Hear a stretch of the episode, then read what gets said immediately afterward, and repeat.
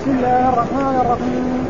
الطلاق مرتان فإمساك بمعروف أو تسريح بإحسان ولا يحل لكم أن تأخذوا مما آتيتموهن شيئا إلا أن يخافا ألا يقيما حدود الله. فإن شكم ألا يقيما حدود الله فلا جناح عليهما فيما تلبي حدود الله فلا تعتدوها ومن يتعد حدود الله فأولئك هم الظالمون. فإن طلقها فلا تحل له من بعد حتى تنكح زوجا غيره فإن طلقها فلا جناح عليهما إن يتراجعا إن ظنا أن يقيما حدود الله. وتلك حدود الله يبينها لقوم يعلمون. وإذا طلقتم النساء أعوذ بالله من الشيطان الرجيم. بسم الله الرحمن الرحيم. يقول الله تعالى وهو أصدق القائلين الطلاق مرتان فإمساك بمعروف أو تسريح بإحسان ولا يحل لكم أن تأخذوا مما آتيتموهن شيئا إلا أن يخافا ألا يقيما حدود الله. فإن خفتم ألا يقيما حدود الله فلا جناح عليهما فيما تزكيه تلك حدود الله فلا تعتدوها ومن يتعد حدود الله فأولئك هم الظالمون. فإن طلقها فلا تحل له من بعد حتى تنكح زوجا غيره. فإن طلقها فلا جناح عليهما أن يتراجعا إن ظن أن يقيما حدود الله. وتلك حدود الله يبينها لقوم يعلمون. هذه الآية الكريمة رافعة بما كان بما كان عليه الأمر في ابتداء الإسلام من أن الرجل كان أحق برجعة امرأته وإن طلقها مئة مرة ما دامت في العدة. يعني كان في أول الإسلام الرجل يطلق زوجته وتعتد وما دامت هي في العدة له أن يردها ثم كذلك يطلقها ثم يردها ولو كان 100 مرة. وهذا فيه ضرر على على المرأة وعلى المرأة المطلقة. فجاء الأمر بهذه الآية الطلاق مرتان. يعني الطلاق الذي يجوز للرجل أن يرد زوجته نعم مرتان. يطلقها المرة الأولى ثم يطلقها المرة الثانية فإن طلقها الثالثة فلا تحل له حتى تنكح زوج يعني تنتهي عدتها وتتزوج رجلا آخر نعم ويتصل بها اتصالا جنسيا يجامعها حتى ما جاء في الحديث حتى يذوق عسيلته ويذوق عسيلته. ثم بعد ذلك يطلقها فإن أحب أن يتراجع هذا معناه الطلاق.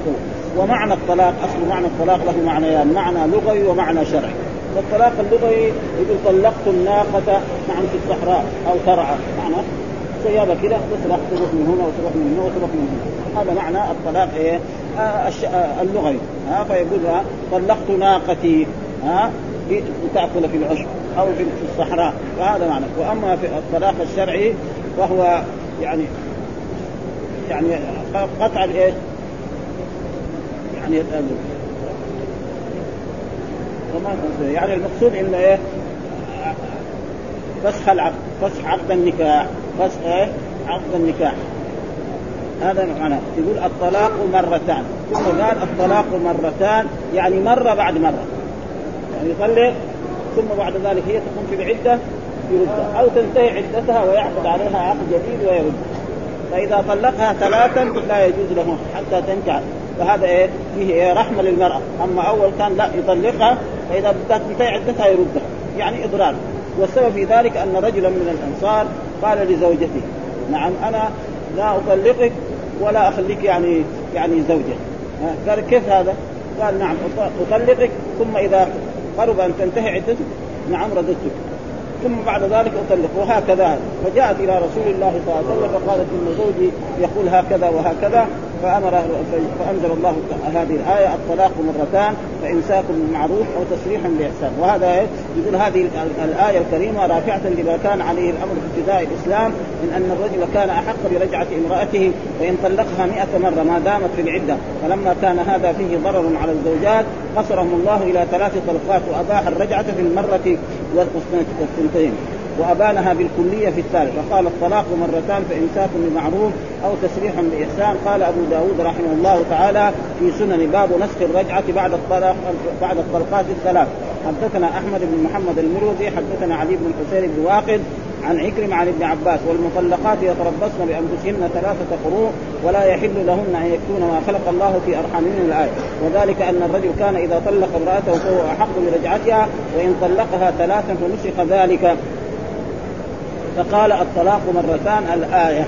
ها وكذلك عن هشام بن عروة عن أبيه أن رجلا قال لامراته لا أطلقك ابدا ولا ولا آويك أبدا. قالت وكيف ذلك؟ قال أطلق حتى إذا دنا أجلك راجعتك فأتت رسول الله صلى الله عليه وسلم فذكرت ذلك له فأنزل الله تعالى عز وجل الطلاق مرتان.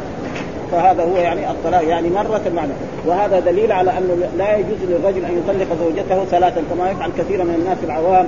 نعم نهار ما يغضب مع زوجته يكون يطلقها ثلاثا. ثم بعد ذلك يذهب يشعر العلماء الذين يفتونه بطلقه واحدة فإذا الطلاق يعني السني أن يطلقها طلقة واحدة.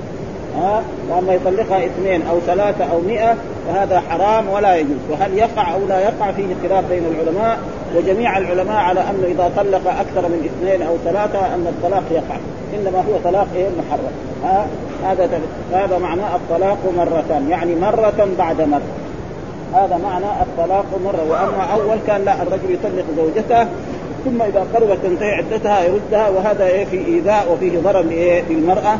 فلأجل ذلك جاءت هذه الآية الطلاق مرتان فإمساك بالمعروف أو تسليم. يعني إما يمسكها بمعروف وبإحسان وإما يسرحها يطلقها. أما يعذبها ويفعل بها هذا فهذا ليس من دين الإسلام ولا يرضى بذلك. وهذا معنى الطلاق مرتان فإمساك بالمعروف أو تسريح بإحسان. ثم بعد ذلك يقول ولا يحل لكم أن تأخذوا مما آتيتموهن. يعني لا يجوز للرجل إذا كان كره زوجته أو يعني عنده يعني ما يريدها فيقوم يضايقها في المعاشرة وهذا حتى تختلف حتى إيه ترد إليه إيه صداقة. فهذا لا يصح من من الزوج أن يفعل ذلك ولا أن تأخذوا مما آتيتموهن شيئا يعني من الصداق فيكون مثلا تزوجها بعشرة أو بمئة أو بآلاف فيقوم يضايقها ويعاشرها ويعاشرها معاشرة طيبة حتى تفتدي تقول له أنت طلقني وأنا أعطيك إيه الصداقة. أو أعطيك كمان زيادة بس إيه؟ لأنه مال. وهذا لا يصح لإيه؟ للرجل أن يفعل ذلك. إلا أن يخاف إلا أن يخاف الزوج والزوجة. ها؟ إلا أن يخافوا. الا يقيم حدود الله. يعني حدود الله يعني شرع الله. بأن يكون ما اتفقوا يعني ما في فرق تزوجها وجلس معها يوم أو يومين أو شهر أو سنة أو سنتين. هي كرهته وهو كرهها. أو واحد كره الثاني. فما في يعني إيه وفاق بينهم. أراد يصلح بينهم ما امكن فإيش يساوي؟ فوعد فلها هي أن تفتي نفسها. تقول له أنت تزوجتني بكم؟ بعشرة هذه العشرة، انت تزوجتني ب هذه ال هذه انت تزوجتني ب أنا أدفع لك هذا وأنت طلقني ها؟ ليه؟ عشان ما صارت عشرة بينهم، وهذا السبب في ذلك أن يعني ثابت بن قيس بن شماس الصحابي الجليل الأنصاري يعني كان بينه وبين زوجه. تزوج امرأة من الأنصار تسمى حبيبة أو جميلة مع بنت سهل. وما عاشرت والسبب في ذلك أنه هو كان دميم الصورة. مع أنه هو من أهل الجنة شهد له الرسول صلى الله عليه وسلم أنه من أهله. كان دميم الصورة يعني. كان كذا قصير وأسود اللون جدا. فهي يعني مرة من المرات يقول يعني كرهت كرهته بايش سبب؟ إن جاءوا رجال جملة رجال ماشيين كذا وإذا بيشوفوا أقصر واحد. ها؟ وكذلك وأشدهم سوادا. فقالت لولا الخوف من الله كان إذا دخل عليهم البيت تبصق في وجهه. لكن مسلمه هي كرهت فجاءت إلى رسول الله صلى الله عليه وسلم فقالت يا رسول الله إن يعني ثابت بن القيس لا يعني لا أشكو عليه لا في دين ولا في خلق، دينه طيب واخلاقه طيبة ولكن أكره الكفر في الإسلام، يعني أكره الكفر إيه؟ يعني العشير، يعني أنا أجلس معه وأنا ما أحبه. فنادى وكان جاءت للرسول صلى الله عليه وسلم في صلاة الصبح وهو خارج صلاة الصبح واشتكت إلى رسول الله صلى الله عليه وسلم فناداه. إيش؟ قال لا ابدا فقال اذا ترده حديقته لأنه تزوجها بايه؟ بحديقتين يعني مثلا بستانين ها فقالت مستعده أن فاعطاها وطلقها وهل هذا يسمى طلاق أو يسمى خلع أو فسخ يعني في خلاف بين العلماء فاكثر العلماء على انه يسمى فسخا ولا يسمى طلاق واذا طلقها بهذه الطريقة كم تعتد؟ إذا كانت من ذوات القروء يعني من ذوات الحيض ثلاثة قروء هذا كلام جمهور العلماء من المذاهب الأربعة وغيرهم من العلماء. الرجل إذا خالع زوجته فإنها تعتد أربع حيض. ها؟ تقعد تحيض ثم تحيض ثم تحيض. فإذا انتهت من ذلك فلها وهذا هذا قول جمهور إيه العلماء من المذاهب الأربعة ومن غيرهم ومن الصحابة رضوان الله تعالى عليهم. وهناك من العلماء من يقول أن هذا فسق ويكفي فيه حيضة واحدة. ها؟ وفي أحاديث كذلك السنن في هذا. وعلى كل حال هذا يعني فإن خفت فلا جناح فيما افتدت به. يعني تسلمه. ها فتزوجها ب 100 تدفع 100 وهل يجوز أن تدفع أكثر مما دفع هو؟ نعم قالوا جائز. ولكن الأحسن الرجل يكون عنده إنصاف. ما يأخذ منها. أو يأخذ منها أقل من ذلك. لو أخذ منها أقل من ذلك لكان ذلك أحسن. ها, ها. تلك حدود الله. يعني تلك إيه شرع, الله إيش الحدود؟ معناه شيء. يعني الله أمركم بذلك. الرجل إذا تزوج المرأة و... وساءت عشرته بينه وبينها فله أن يطلقها. وهذا يسمى خلع. وهل الخلع يسمى طلاقا أو يسمى فسخا؟ في خلاف بين العلماء من قديم من عهد الصحابة رضوان الله تعالى عليهم ومن عهد الأئمة إلى يومنا هذا. فأكثرهم يقول أنه يسمى طلاق وقد حصل ذلك يعني عدة مخالعات في عهد رسول الله صلى الله عليه وسلم. منها قصة ثابت بن قيس بن شماس.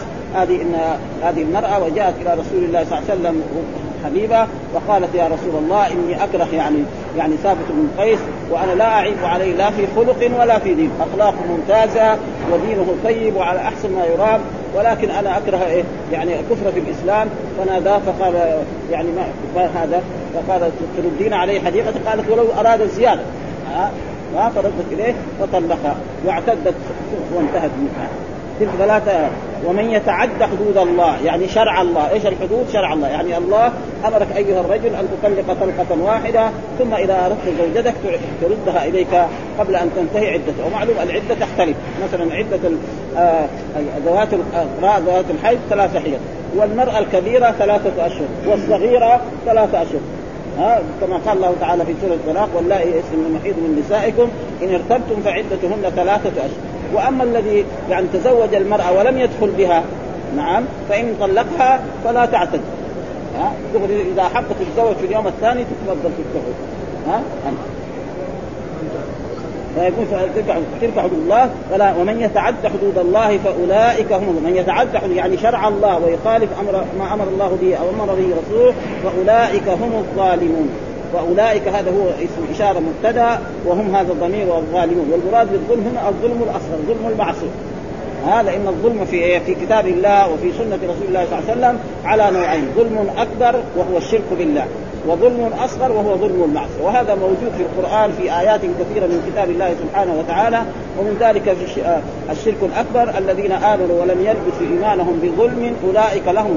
لما نزلت هذه الآية قال أصحاب رسول الله تعالى وأينا لم يظلم نفسه؟ ظنوا أن المراد بالظلم يعني المعصية. يعني واحد يرتكب فاحشة من الفواحش فقال ما سمعتم قول العبد الصالح إن الشرك لظلم عظيم؟ فهذا المراد بالظلم هنا يعني ظلم المعصية. وجاء في آية ثم أورثنا الكتاب الذين اصطفينا من عبادنا ومنهم ظالم لنفسه ومنهم مقتصد ومنهم سابق. يعني قسم الله عباده المؤمنين إلى ثلاثة أقسام. ها؟ ظالم النفس يعني سيئاته أكثر من حسناته. مقتصد حسناته وسيئاته للبعض. نعم؟ السابق هذا حسناته أكثر. هذول الاثنين ناجين. ها؟ المقتصد. والسابق بالخيرات هذا بقي مين اللي في خطر؟ الظالم نفسه. هذا تحت مشيئة الرب. ربنا إن شاء عذبه وإن شاء إيه؟ غفر له. ها؟ وهذا وهذا هو عقيدة أهل السنة والجماعة. أن الإنسان إذا ارتكب ذنبا أو كبيره لا يكون مرتد. وأي فرقة من الفرق الإسلامية قالوا إنه يكون كافرا أو يكون خارج من الإسلام فهم غلطانون جدا. ها؟ كالخوارج والمعتزلة والخوارج. ثم قال فإن طلقها. ها؟ ومن يتعدى فاولئك هم فإن طلقها يعني طلقها الطلقة الثالثة. ها فإن طلقها الثالثة. فلا تحلهم بعد حتى تنكح زوجها. هذه فدحين يعني هذه الآية تدل على أن الخلع ليس بطلاق. يعني قال فإن طلقها يعني أول طلق طلاق مرتان. طلق الأولى وردها. وطلق الثانية وردها. بعدين هنا يقول فإن طلقها يعني طلقها الثانية يعني رجل تزوج امرأة ثم طلقها ثم ردها في العدة ثم طلقها ثم ردها ثم بعد ذلك طلقها الطلقة الثالثة. بعد ما ردها. هذا فإن طلقها يعني الطلقة الثالثة. قال فلا تحل له فلا تحل لزوجها هذا حتى تنكح زوجا غيره حتى إيه؟ تنتهي عدتها وتتزوج رجلا يريد أن يعاشرها. مو عشان يريد يحللها للأول. هذا يسمى التيس المستعار. وقد جاء في الأحاديث الصحيحة عن رسول الله صلى الله عليه وسلم لعن الله المحلل والمحلل له. ها بشرط أن يأتي زوج رجل يتزوجها زواجا يريد أن يعاشرها ويجلس معها مئات السنين أو عشرات السنين. ها ثم بعد ذلك يختلف ويطلق. أما إذا لا قال لا أنا أنا أريد أن أرسل للزوجين هذول. اتزوجها يوم ولا يومين وأطلقها عشان ترجع لزوجها الأول؟ فهذا لا يصح. هذا يسمى التيس المستعار وهو حرام. هذا معناه فإن طلقها. قال فلا تحل من بعد حتى تنكح زوجا غيره. حتى تنكح يعني تزوجها رجل آخر يريد معاشرتها زوجا غيره. ثم قال فإن طلقها يعني طلقها الزوج الثاني. فإن طلقها الزوج الثاني. نعم؟ فإن طلقها الزوج الثاني وفلا جناح عليهما أن يتراجعا. يعني إيه يتزوجها زواج ثاني صحيح ويحصل على صداق أن يتراجع إن ظن بشرط أن يقيم حدود الله. شرع مو بعدها كمان يسوي أذية مع ها ويطلقها يقيم حدود الله. نعم ف... وتلك حدود الله. وهذا الذي ذكر في هذه الآية وذكر في هذه السورة وذكر في القرآن حدود الله. إيش حدود الله؟ معناها شرع الله. يعني أيها الرجال وهذه الآية الآن يفهم من ذلك أن هذه الآية أن الخلع ليس بطلاق. لأن الحين ذكر هنا الطلاق مرتان. وقال هنا فإن ابتدأ في لا جناح علينا فيما افتدت به. هذا صار لو عدة كان يصير أربعة مع أنه هو بس ثلاث فإذا يعني هذا كثير من العلماء ذهبوا على أن الخلع ليس بطلاق إنما هو إيه؟ فسخ آه لأنه لو كان عدة يصير إيه؟ في الآية في أربعة. والآية تشتمل على فلذلك فإن طلقها يعني فإن طلقها الثالثة فلا جناح عليهما أن يتراجع إن ظن أن يقيم حدود الله ها في تلك ولا تعلم من فاولاد فإن طلقها يعني الثالثه ولا تحل لزوجها الأول من بعد حتى تنكح زوجا غيره. فإن طلق الزوج الثاني فلا جناح عليهما أن يتراجع إن ظن أن يقيم حدود الله. وجاء في أحاديث كثيرة عن رسول الله صلى الله عليه وسلم في الترهيب. يعني لا يجوز للمرأة أن تطلب من زوجها أن يطلقها من غير بأس. وجاء في حديث وعيد شديد أن أي امرأة تطلب من زوجها الطلاق من غير بأس فإنها لا تريح رائحة الجنة وإن رائحة الجنة يأتي ريحها من إيه؟ من أربعين خروف فلا يجوز للمرأة أن تطلب يعني طلاق حتى كذلك الرجل إذا أراد يتزوج مرأة ها رجل أراد يخطب مرأة وتزوج فيقول له لا انت طلق إيه زوجتك الأولانية فأنا اتزوجك فلا يجوز له فلا يجوز لهذه المرأة أن تفعل فان هي لها إيه؟ رزقها وهذه لها رزق. فاذا هي تريد يعني الذره في الزوج ما تريد تقول لا أنا ما أبغى. رجل عنده زوجتين زوجة أنا ما أبغى. أما تقول له لا طلق زوجتك هذا لا يجوز للمرأة أن تفعل ذلك. وهذا معناه الطلاق مرتان فإمساك بمعروف أو تسريح بإحسان ولا يحل لكم أن تأخذوا ما آتيتموهن شيئا إلا أن يخافا ألا يقيما حدود الله فإن خفتم ألا يقيما حدود الله فلا جناح عليهما فيما افتدت به. وهذا يسمى خلع. ها؟ وتلك حدود الله ها؟ فلا تعتدوها. ومن يتعد حدود شرع الله فأولئك هم الظالمون. فإن طلقها يعني الثالثة فلا تحل له من بعد حتى تنكح. والمراد هذا الإيه؟ يتزوجها زواجا صحيحا يريد معاشرته. أما إذا كان يريد إيه؟ يريد يحللها للأول فجاء في الحديث لعن الله المحلل والمحلل له. ها؟ المحلل والمحلل وأن هذا وبشرط أن يتصل بها يجامعها ها؟ ولذلك جاء في حديث عن امرأة كانت تزوجت رجلا ثم طلقها. فتزوجها رجل آخر اسمه عبد الرحمن فجاءت إلى رسول الله صلى الله عليه وسلم فقالت يا رسول الله يعني إن هذا عبد الرحمن يعني ما يستطيع أن يتصل بها اتصالا جنسيا وإنه يعني أخذت كذا يعني من هذا وقالت لا ما عنده يعني ما له ذكر إلا شيء بسيط ولا تفعل فقال أتريدين أن ترجعي إلى رفاعة؟ قال لا حتى تذوقي عسيلته ويذوق عسيلته. ومعنى ذلك حتى تذوقي إيه لذة جماعة ويذوق لذته. ومعلوم أن الجماع فيه لذة عظيمة يعرفه كل الرجال وكل النساء ها؟ فلذلك لابد إيه يتصل بها اتصالا جنسيا أما لا إذا قام مثلا تزوجها ودخل بها في الغرفة وثاني يوم طلقها عشان ترجع لزوجها الأول. لا ما ترجع. حتى إيه يجامعها ها؟ وبشرط هذا الزواج يكون إيه لأجل المعاشرة. أما إذا كان لأجل الحرب فهذا ملعون على لسان رسول الله صلى الله عليه وسلم وقد لعن رسول الله صلى الله عليه وسلم يعني المحلل والمحلل له ولعن الواشية والمستوشية نعم وآكل الربا وموكله وكاتبه وشاهديه. هذول كلهم لعنهم رسول الله صلى الله عليه وسلم ويكون هذه المرأة من إيه من جملة هؤلاء. ولأجل ذلك يقول في هذه الآية والشرح يعني طول كثير ولكن نحن نقرأ شيء منه. ها؟ يقول هنا هذه الآية الكريمة رافعة لما كان عليه الأمر في ابتداء الإسلام من أن الرجل كان أحق برجعة امرأته وإن طلقها 100 مرة ما دامت في العدة فلما كان هذا فيه ضرر على على الزوجات قصرهم الله إلى ثلاث طلقات. وأباح الرجعة في المرة والثنتين وأبانها بالكلية في الثالثة فقال الطلاق مرتان فامساك بمعروف أو تسريح بإحسان. قال أبو داود رحمه الله تعالى في سنن باب نسخ المراجعة بعد الطلقات الثلاث. حدثنا أحمد بن محمد المروزي حدثنا علي بن الحسين بن واقد عن أبيه عن زيد بن نحوي عن عكرمة عن ابن عباس والمطلقات يتربصن لأنفسهن ثلاثة قروء ولا يحل لهن أن يكتمن ما خلق الله في أرحامهن. الآية وذلك أن الرجل كان إذا طلق امرأته فهو أحق برجعتها وإن طلقها ثلاثا. فنسخ ذلك. ها فقال الطلاق مرتان. الآية رواه النسائي عن زكريا آه يحيى عن إسحاق عن إبراهيم عن علي بن الحسين أنه قال وقال ابن أبي حاتم حدثنا هارون نعم آه أن رجلا قال لامرأته لا اطلقك ابدا ولا اويك ابدا. قالت وكيف قال أطلق؟ حتى إذا دنا أجلك راجعتك فأتت رسول الله صلى الله عليه وسلم فذكرت ذلك له فأنزل الله عز وجل الطلاق مرتان. وكذلك برضو عن آه كان الرجل يراجع امرأته وإن طلقها ما شاء ما دامت في العدة وإن رجلا من الأنصار غضب على امرأته فقال والله لا اويك ولا أفارق. قالت وكيف ذلك؟ قال أطلقك فاذا دنا اجلك راجعتك ثم أطلقك فاذا دنا اجلك راجعتك. فذكر ذلك لرسول الله صلى الله عليه وسلم فأنزل الله عز وجل الطلاق مرتان. قال فاستقبل الناس الطلاق من كان طلق ومن لم يكن طلق. وقد رواه أبو بكر بن مردويه من طريق محمد بن سليمان عن عن هشام بن عروة عن أبيه مرسلا.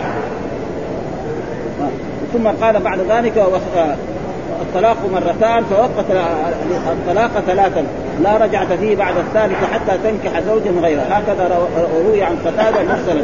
ذكره السدي وابن زيد وابن جرير وكذلك كذلك. واختار واختار أن هذا تفسير هذه الآية.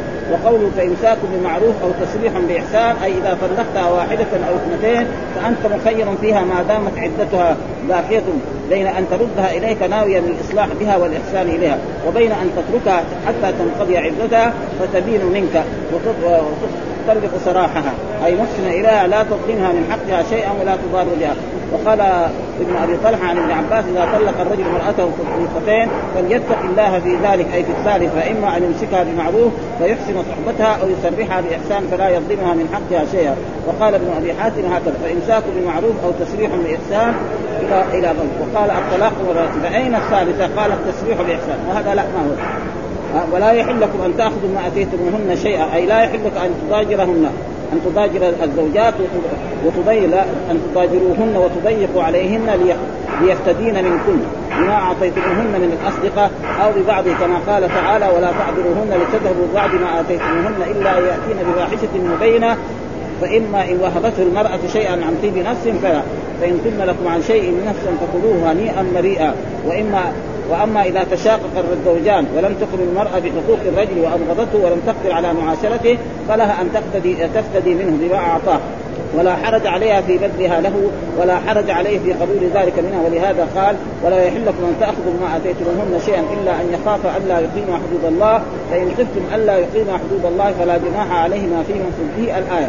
فأما إذا لم يكن لها عذر وسألت الافتداء منه فقال ابن جرير حدثنا أن رسول الله صلى الله عليه وسلم قال أي امرأة سالت زوجها طلاقها في غير ما بأس فحرام عليها رائحة الجنة. وهكذا رواه كذلك الإمام عن ثوبان. قال رسول أي امرأة سالت زوجها الطلاق في غير ما بأس فحرام عليها رائحة الجنة. معنى هذا وعيد شديد. يعني إذا ما تروح على أهل معناه ما تدخل الجنة. وليس معنى ذلك يعني هذه الأحاديث أن إذا فعلت ذلك ربنا يدخلها النار ويخلدها في النار. لا ها؟ يعني هذه إيه؟ أحاديث وعيد. تترك على ظاهرها ليخاف وليس معنى أنها ارتدت عن لأن مين اللي يدخل الجنة؟ الكافر. وهي ما كفرت ها؟ إنما خالفت أمر رسول الله صلى الله عليه وسلم وهذه الأحاديث تترك على ظاهرها. ها؟ عشان الناس المرأة لما تسمع كده تقول أوه أنا ما تبطل ها؟ وهذا موجود يعني في أحاديث. مثلا لا يدخل الجنة مدمن الخمر. لا يدخل الجنة عاق لوالديه. إيش معنى؟ يعني ما يدخل الجنة كافر؟ لا ما هو كافر. عاصي. ها؟ وهذا احاديث تترك على ظاهرها عشان الناس يخافوا وأي امرأة سألت زوجها الطلاق من غير حرام عليها رائحة الجنة. وقال كذلك عن لأنه قال أي امرأة سألت زوجها الطلاق في غير ما بأس حرم الله عليها رائحة الجنة. وجاء في حديث و وقال وقال المختلعات هن المنافقات. يعني المرأة التي تخادع زوجها هي هي من المنافقات. والنفاق معروف أن ما فيه يعني تقدر وفي حديث آخر لا تسأل المرأة آه، زوجها الطلاق بغير كنهم فتجد رائحة الجنة. وجاء كذلك في أحاديث أو آتيتم إحداهن قنطارا فلا تأخذوا منه شيئا آه، فلا تأخذوا منه شيئا رواه ابن جرير عنه وهذا قول ضعيف. والسبب في نزول هذه الآيات التي في الخلع يقول آه، قال الإمام مالك في موطئه عن يحيى بن سعيد عن عمرة بنت عبد الرحمن بن سعيد بن زراره ان أخبرت أن حبيب عن حبيبه بنت سهل الأنصاري أنها كانت تحت ثابت بن قيس بن شماس وأن رسول الله صلى الله عليه وسلم خرج للصلح فوجد حبيبه بنت سهل عند بابه في الغلس فقال رسول الله صلى الله عليه وسلم من هذه؟ قالت أنا حبيبه بنت سهل. قال ما شان قالت لا أنا ولا ثابت بن قيس لزوجها فلما جاء زوجها ثابت بن قيس قال له رسول هذه حبيب بن سهل قد ذكرت ما شاء الله أن تذكر. فقالت حبيبة يا رسول الله كل ما أعطاني عندي. فقال رسول خذها منه. فأخذها منها وجلست في أهلها. هذا هو إيه؟ كان السبب إيه؟ في الخلع لأنها هي وقد ذكرت بعد بعد ذلك يعني قصة. قال البخاري حدثنا أزهر حدثنا آه عن ابن عباس أن امرأة ثابت بن قيس بن شماس أتت النبي صلى الله عليه وسلم فقالت يا رسول الله ما عيب عليه في خلق ولا دين ولكن أكره الكفر في الإسلام. فقال رسول الله صلى الله عليه وسلم اتردين عليه حديقته؟ قالت نعم. قال رسول اقبل الحديقة وطلقها تطليقا وهكذا كذلك رواه قال الإمام البغي آه الإمام أبو عبد الله بن بطة حدثنا إلى عن ابن عباس أن جميلة بنت سلول أتت النبي صلى الله عليه وسلم فقالت والله ما أعتب على ثابت بن قيس في دين ولا خلق ولكني أكره الكفر في الإسلام. لا أطيقه بغضا فقال لها النبي اتردين عليه حديقته؟ نعم. قالت نعم. فأمره النبي صلى الله عليه وسلم أن يأخذ ما ساق ولا يزاد. وقد رواه ابن جرير هكذا. برضه عن عن جميله بنت عبد الله إنها كانت تحت ثابت بن قيس فنشزت عليه فأرسل إليها النبي صلى الله عليه وسلم فقال يا جميله ما كرهت؟ أنت قالت والله ما كرهت منه دينا ولا خير إلا أني كرهت دمامته. يعني قصير جدا وأسود ما تريده. ها فقال اتردين عليه قالت نعم. فردت الحديقة وفرق بينهما. قال ابن جرير وسأل هل كان للخلع أصل؟ كان كان ابن عباس يقول إن أول خلع كان في الإسلام في أخت عبد الله بن أبي. أتت رسول الله صلى الله عليه وسلم فقالت يا رسول الله لا يجمع رأسي ورأسه شيء أبدا. إني رفعت جانب الخباء فرأيته قد أقبل في عدة فإذا هو أشدهم سوادا ها؟ وأقصرهم قامه وأقطعهم وجها. فقال زوجها يا رسول الله إني قد أعطيت أفضل مالي حديقة لي. فان ردت علي حديقتي قال ما تقولين قالت نعم وإن شاء وإن شاء زدت. فهذا إيه؟ سبب الخلع فإذا كان مثل ذلك وجاء في أحاديث في القرآن فلا جناح عليهم في المنزل. لا ولا تأخذوا ما اتيتمون شيئا إلا أن يخاف الا يقيم حدود الله. فإن خفتم الا يقيم حدود الله فلا جناح عليهما فيما به تلك حدود الله. وهنا ذكر آه مسألة ذهب مالك وأبو حنيفة والشافعي وأحمد وإسحاق بن راهوي في رواية عنهما وهو المشهور. أن المختلعة عدتها عدة المطلقة بثلاثة قروء. يعني لازم تعد إيه؟ المذاهب الأربعة وغيرها من العلماء. ها إن كانت ممن تحيض. روي ذلك عن عمر من الصحابة وعلي وابن عمر وبه يقول سعيد بن المسيب وسليمان بن يسار وعروة وسالم وأبو سلمة وعمر بن عبد العزيز وابن شهاب والحسن والشعبي وإبراهيم النخعي وأبو عياض وخلاس بن عمرو وقتادة وسفيان الثوري والأوزاعي والليث بن سعد وأبو العويد قال الترمذي وهو قول أكثر أهل أهل العلم من الصحابة ومأخذهم في هذا أن الخلع طلاق تعتد كسائر المطلقات، القول الثاني أنها تعتد بحيضة واحدة تستبرئ بها تستبرئ بها رحمها رحمها، قال ابن أبي شيبة حدثنا يحيى نعم عن عثمان رضي الله قال تعتد بحيضة. قال وكان عمر يقول تعتد ثلاث حيض. حتى قال هذا عثمان فكان ابن عمر يفتي به ويقول عثمان خير عثمان خيرنا وأعلمنا. يعني في خلاف والصحيح أنها تعتد إيه؟ ثلاثة حيض وإن كانت يعني لا تحيض ثلاثة أشهر. وعن عكرمة عن ابن عباس أن امرأة ثابت بن قيس اختلعت من زوجها في عهد النبي صلى الله عليه وسلم فأمرها النبي أن تعتد بحيضة. قال الترمذي حسن غريب. ها يعني في إيه؟ يعني في إيه؟ وقد رواه عبد الرزاق عن معمر عن عمرو بن حديث آخر برضه عن سليمان بن يسار عن الربيع بنت معوذ بن عفراء انها اختلعت آه، على عهد رسول الله صلى الله عليه وسلم فأمرها النبي صلى الله عليه وسلم أو أمرت أن تعتد بحيضة. قال الترمذي والصحيح أنها أمرت أن تعتد بحيضة. يعني ما قال لا يعني إيه؟ يعني يكون إيه؟ الحديث ما هو مرفوع. وليس للمخالع أن يراجع المختلعه في العدة بغير بضاعه يعني بخلاف لما يطلقها طلقة أو طلقتين له يرد. لكن اذا خالعها ما يرد. وهذا يعقد عليها عقد جديد. أو يعقدها طلاق هذا هو فهذا في فرق بين إيه؟ بين الخلع وبين إيه؟ الطلاق عشان يفهم أنه ثم قال هنا قوله تلك حدود الله فلا تعتدوها ومن يتعد حدود الله فأولئك هم الظالمون، إيش معنى الحدود؟ قال هذه شرائع الشرائع التي شرعها الله لكم وهي حدوده فلا تتجاوزوها كما ثبت في الحديث الصحيح إن الله حد حدودا فلا تعتدوها وفرض فرائض فلا تضيعوها وحرم محارم فلا تنتهكوها وسكت عن أشياء رحمة لكم غير النسيان فلا تسالوها وقد استدل بهذه الآية من ذهب إلى أن جمع الطلقات الثلاث بكلمة واحدة حرام. كما هنا حرام واحد. رجل يزعل الزوج يقول له أنت طالق ثلاث. ناس يقول 40 50 100 وقد جاء في احاديث مرة الرجل لما طلق زوجته يعني ثلاثا قال الرسول صلى الله عليه وسلم أيلعب بكتاب الله وأنا بين أظهركم؟ وقام الرسول غضبان من مجلسه. وهل طلاق الثلاث يقع إذا طلق؟ الجواب جمهور العلماء من المذاهب الاربع ومن غيرهم ومن الصحابة على أنه يقع. ها؟ لا طلق زوجته حماقه الطلاق ولكن هناك في حديث نعم عن رسول الله كان الطلاق على عهد رسول الله صلى الله عليه وسلم طلاق الثلاث طلقة واحدة وفي عهد رسول الله وفي عهد أبي بكر وصدرا من خلافة عمر. ثم عمر قال إن الناس استعجلوا في شيء كانت لهم فيه اناء فلو أمضيناه عليهم فأمضاه عمر. ومشت المسألة هكذا يعني كثيرا إلى إلى حتى جاء ابن تيمية الشيخ الإسلام ابن تيمية هو يعني أول من بحث هذا البحث. ها ووجد إنه يعني طلاق الثلاث يمكن أن نردها بواحدة لأنه كان إيه؟ مشروع في عهد رسول الله وفي ومساله عمر هذا يقول عمر هذا كان خليفة. والخليفة له أن يجازي إيه؟ الرعية. ها لأنه الحديث صحيح الحديث في صحيح مسلم. ما هو يعني يعني بعيد الحديث اللي كان طلاق الثلاث طلقة واحدة في في صحيح مسلم الذي هو أصح كتاب يعتمد عليه بعد القرآن. وفي نفس البخاري كمان موجود يعني. وجدنا أن هل يجوز للإنسان أن يطلق ثلاثا؟ البخاري بوب في هذا باب في إيه؟ في الملاعنة. الرجل الذي لاعن زوجته من الصحابة رضوان الله تعالى عليهم فلما يعني أتي بهم قال إنه راى زوجته على شيء. يعني لو رأى زوجته عليها رجل يروح يجيب أربع شهور ما يجيب أربع شهور هذاك يقضي حاجته ويروح. فهي أنكرت. فجاء وجاء في القرآن. نعم والذين يرمون ازواجهم ثم ياتوا بأربعة شهداء الذين يرمون ازواجهم الذين يرمون المحصنات ثم لم ياتوا بأربعة شهداء.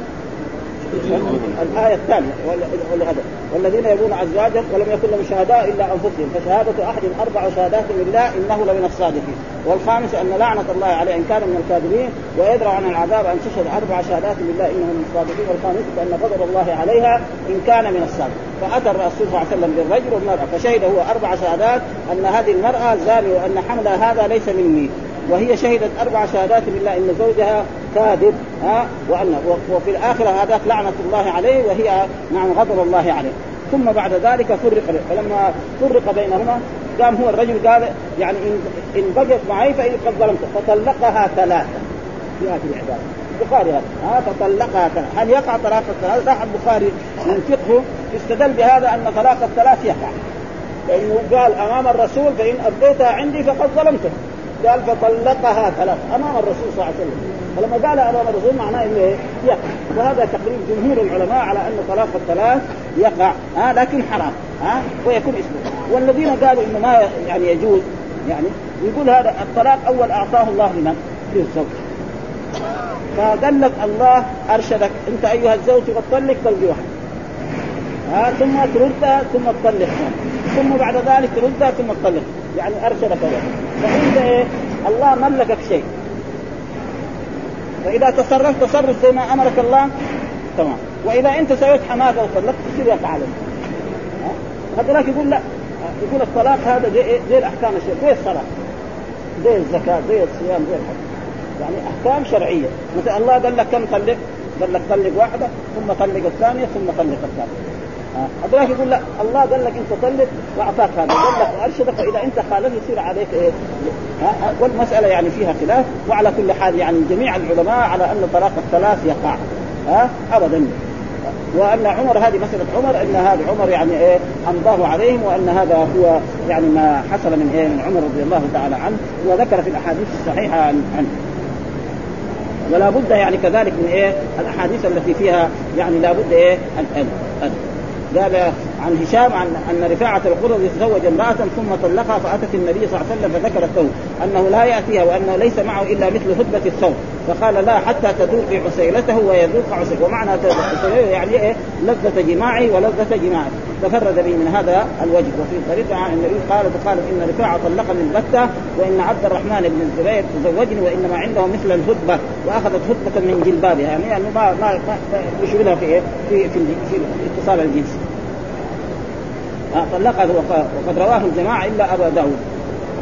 وكذلك ذكر من من الانكحه التي يعني تصل والمقصود من الزوج الثاني أن يكون راغبا في المرأة. مو يبغى يحللها فهذا ما يصح. ها قاصدا لدوام عشرتها كما هو المشروع من التزويج واشترط الإمام مالك مع ذلك أن يطأها الثاني وطئا مباحا. ها وطئا مباحا يقول فلو وطئها وهي محرمة في أيام إحرامها للحج أو للعمرة أو صائمة يقول ما ينفع. أو معتكفة أو حائض أو نفساء أو الزوج صائم أو محرم أو معتكف لم تحل لازم يطأ في وقت إيه حلال الوقت. ها؟ يعني كذا ومشدد في هذا. وكذا لو كان الزوج الثاني ذميا لم تحل لازم يكون إلا يتزوجها إيه؟ رجل مسلم. هذه لأن أنكحة الكفار باطلة عنده. واشترط الحسن البصري فيما أعطاه الشيخ أبو عمرو بن عبد البر أن يتزوج الثاني وكأنما تمسك بما فعل من قوله حتى تذوق عسيلته ويذوق عسيلته. و... و... وذكر الأحاديث الواردة في ذلك في إيه؟ في أن المحلل والمحلل ملعون. آه حديث عن عبد الله وهو عبد الله لعن رسول الله صلى الله عليه وسلم الواشم والمستوشم والواصل والمستوصلة والمحلل والمحلل وآكل الربا ومؤكله ثم رواه أحمد والترمذي والنسائي من غير وجه عن سفيان وهو الثوري عن أبي قيس. ها ثم قال الترمذي هذا حديث حسن صحيح وقال العمل عليه على هذا عند أهل العلم. من الصحابة وكذلك ذكر عن عبد الله بن مرة عن الحارث عن عبد الله بن مسعود قال آكل الربا وموكله وشاهداه وكاتبه إذا علموا به والواصل والمستوصله ولاوي الصدقة والمعتدي فيها والمرتد على عقره اعرابيا بعد هجرته والمحلل والمحلل وهم ملعونون على لسان محمد صلى الله عليه وسلم إلى يوم القيامة. وكذلك ذكر من الأحاديث قال لعن رسول الله صلى الله عليه وسلم آكل الربا وموكله وشاهديه وكاتبه والواشمه والمستوشمه آه للحسن ومانع الصدقة والمحلل والمحلل وكان ينهى عن النوم. وكذا رواه وجاء أحاديث كثيرة وهذا يعني تقريبا هو ما يريده يعني الإمام. إذا يكفينا هذا. والحمد لله رب العالمين وصلى الله وسلم على نبينا محمد وعلى آله وصحبه وسلم.